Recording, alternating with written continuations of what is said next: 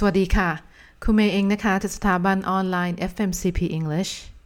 วันนี้นะคะเมย์จะมาพูดถึงนะมีเคสหนึ่งนะคะที่เมย์จะอยากจะยกเป็นตัวอย่างให้กับทุกคนที่กำลังจะเตรียมสอบโทอีก คือเมย์เข้าใจค่ะว่าข้อสอบโทอีกเนี่ยเป็นสิ่งที่สำคัญ เป็นสิ่งที่จะเปิดโอกาสในเรื่องของการงานให้กับคุณอย่างแน่นอนนะคะ แล้วก็อย่างไม่มีที่สิ้นสุดด้วย แต่ การที่เราไปทำคะแนนเนี่ย เราจะต้องทำคะแนนด้วยความสุจริตใจจริง ๆ ไม่อย่างนั้นเนี่ย คุณจะเจอปัญหาเดียวกับคนนี้ คนนี้เขาสมัครโปรแกรมครูครูคืนถิ่นนะคะ แล้ววันเนี้ยเขามาปรึกษาเมย์อยู่ๆเขาก็โทรมาบอกว่าเนี่ยคือเขาเขาไม่ใช่นักเรียนโทอีกโฮมหรืออย่างใด แต่เขากังวลใจมาก เขาอยากจะรู้ว่าต้องทำยังไงต่อไป เพราะ เขาได้จดหมายมานะคะ จากโครงการครูครูคืนถิ่นบอกว่า คะแนนที่ยื่นเนี่ยไม่ตรงกับคะแนนที่เช็คจากศูนย์สอบ เขามีเวลา 7 วันในการที่จะเอาใบคะแนนให้ให้ผ่านเกณฑ์ ไม่อย่างนั้นเนี่ยเขาให้ออก คือน้องคนเนี้ยนะคะ เขาได้เข้าโปรแกรมครูคืนถิ่นแล้ว คือเป็นครูแล้ว แต่เป็นเพราะเขาไม่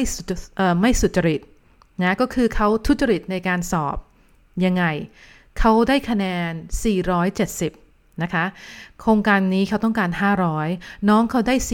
470ไปสอบมาหลายครั้งน้องเขาเล่าให้ฟังนะ ได้ 450 บ้าง 460 บ้าง 470 แต่ไม่ถึง 500สักทีทำยังไง น้องก็เลยไปเฟกคะแนนนะคะ ไปแก้ใบคะแนนตามตามมันมันมีทางหนึ่งอะที่ที่ที่ที่คนอื่นเขาทำกันนะคะ ซึ่งแนะนำเลยนะว่าอย่าทำเพราะว่า ถ้าศูนย์สอบจับได้เนี่ยนะคะ คุณจะเสียสิทธิ์ในการสอบโทอีกไปตลอดการเลย ซึ่งเมย์แน่ใจว่าคุณไม่อยากจะให้เรื่องนั้นเกิดกับคุณอย่างแน่นอนนะคะ น้องเขาก็ไปทำมา แล้วก็ให้ผ่าน 500นะแล้วไปยื่นคะแนน แล้วปรากฏว่าเนี่ยตอนนั้นเนี่ยเขาก็ไม่ได้เช็คคะแนนกับศูนย์สอบ เขาก็รับไปคะแนนของน้องเขาไป แล้วสุดท้ายน้องเขาก็ได้เป็นทำงานเป็นครู แต่พอเรื่องนี้เกิดขึ้น นะเขามาปรึกษาเมย์เขาบอกว่าเขาไม่รู้จะถามใครแล้ว แต่เห็นเมย์มีคอร์ส TOEIC at Home เนี่ย อยากจะรู้ว่าจะต้องทำยังไงดี มีใครที่สามารถที่จะให้เงินในศูนย์สอบ เพื่อแก้คะแนนในส่วนนี้ได้ไหม บอกเลยค่ะ เมย์บอกน้องเขาไปเลยว่าไม่มีนะ ไม่มีใครที่จะสามารถแค่เอาคะแนนไปยื่นเนี่ย ก็สามารถที่จะแก้ผลคะแนนตรงนั้นให้ได้นะ ในเมื่อ ปัญหาเนี่ยถูกสร้างมาจากความคิดแบบนี้ ความคิดที่จะเอาแค่ทางลัดที่ทำแบบทุจริตนะคะ แล้วจะเอาความคิดเดิมเนี่ยมาแก้ปัญหานี้อีกเหรอ ก็คือพยายามจ่ายให้ใครสักคนเพื่อที่จะแก้ผลคะแนนโดยที่ไม่ต้องสอบใหม่ ไม่ได้ค่ะ ไม่ได้ คือน้องคนนี้เขาต้องยอมรับความจริง ซึ่งเมย์บอกน้องเลยนะ ว่าน้องมีเวลา 7 วัน นะคะ น้องขาดแค่ 30 คะแนนเนี่ย น้องติวเต็มที่สักวันสองวันน้องไปสอบใหม่ดีกว่า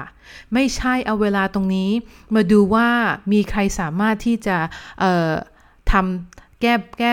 แก้ใบคะแนนโดยที่ไม่ต้องสอบและเอาเงินไปใต้โต๊ะได้ไหม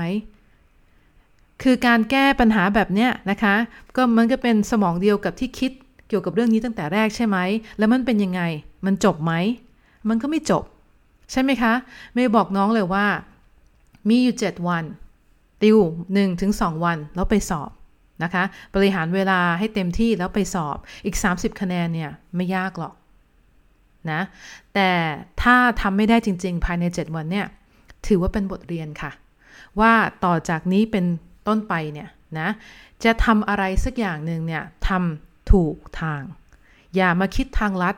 อย่ามาคิดทุจริต เพราะมันเป็นแบบเนี้ยนะคะ เพราะสุดท้ายแล้วเนี่ย ตัวเองนึกว่าตัวเองได้โอกาสนั้น แต่โอกาสนั้นน่ยก็ไม่ใช่ของตัวเอง เพราะตัวเองเนี่ยไม่ได้ได้มาโดยวิธีทางที่ถูกต้องจริง ๆเมย์จึงจะมาฝากนะคะ ตัวอย่างของเคสเนี่ยให้กับทุกคนนะที่กังวลว่าเออเนี่ยจะทำได้ไหมแล้วก็ลองพิจารณาว่ามันมีทางไหนที่สามารถเป็นทางลัด นอกเหนือจากการสอบ การเตรียมตัวการฝึกภาษาอังกฤษแบบคนอื่นๆเขาทำมีไหมอย่าคิดแบบนั้นเลยค่ะ เพราะในสมัยเนี่ย เกือบทุกบริษัทและทางข้าราชการเนี่ยเขาก็เช็คคะแนนกับศูนย์สอบกันทั้งนั้นนะเมย์ไม่อยากให้คุณเจอเหมือนน้องคนนี้ที่เข้าไปทำงานเรียบร้อยแล้วนะคะ เข้าไป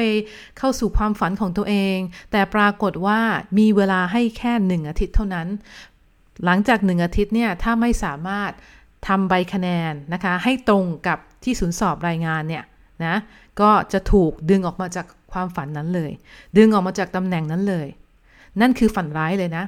แต่ฝันร้ายเนี่ยบอกเลยนะคะ ว่าตัวเองทำเองทั้งนั้น ไม่มีใครที่ทำเรื่องนี้ปัญหานี้ให้กับตัวเองนะคะ เรื่องของการสอบโทอีกเนี่ยบอกเลยนะว่าข้อสอบโทอีกของที่เมืองไทย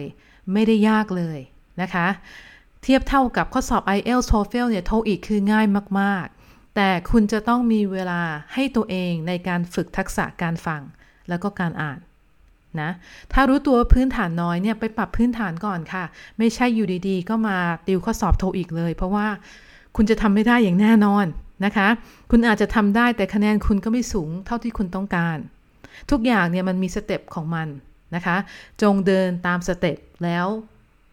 เราก็ยังนอนหลับในวันต่อไป ใช่ไหมไม่ใช่หลับไปแล้วกังวลไปว่าเขาจะเช็คคะแนนไหมอะไรแบบนี้ แล้วพรุ่งนี้ไปทำงานแล้วจะเจออะไร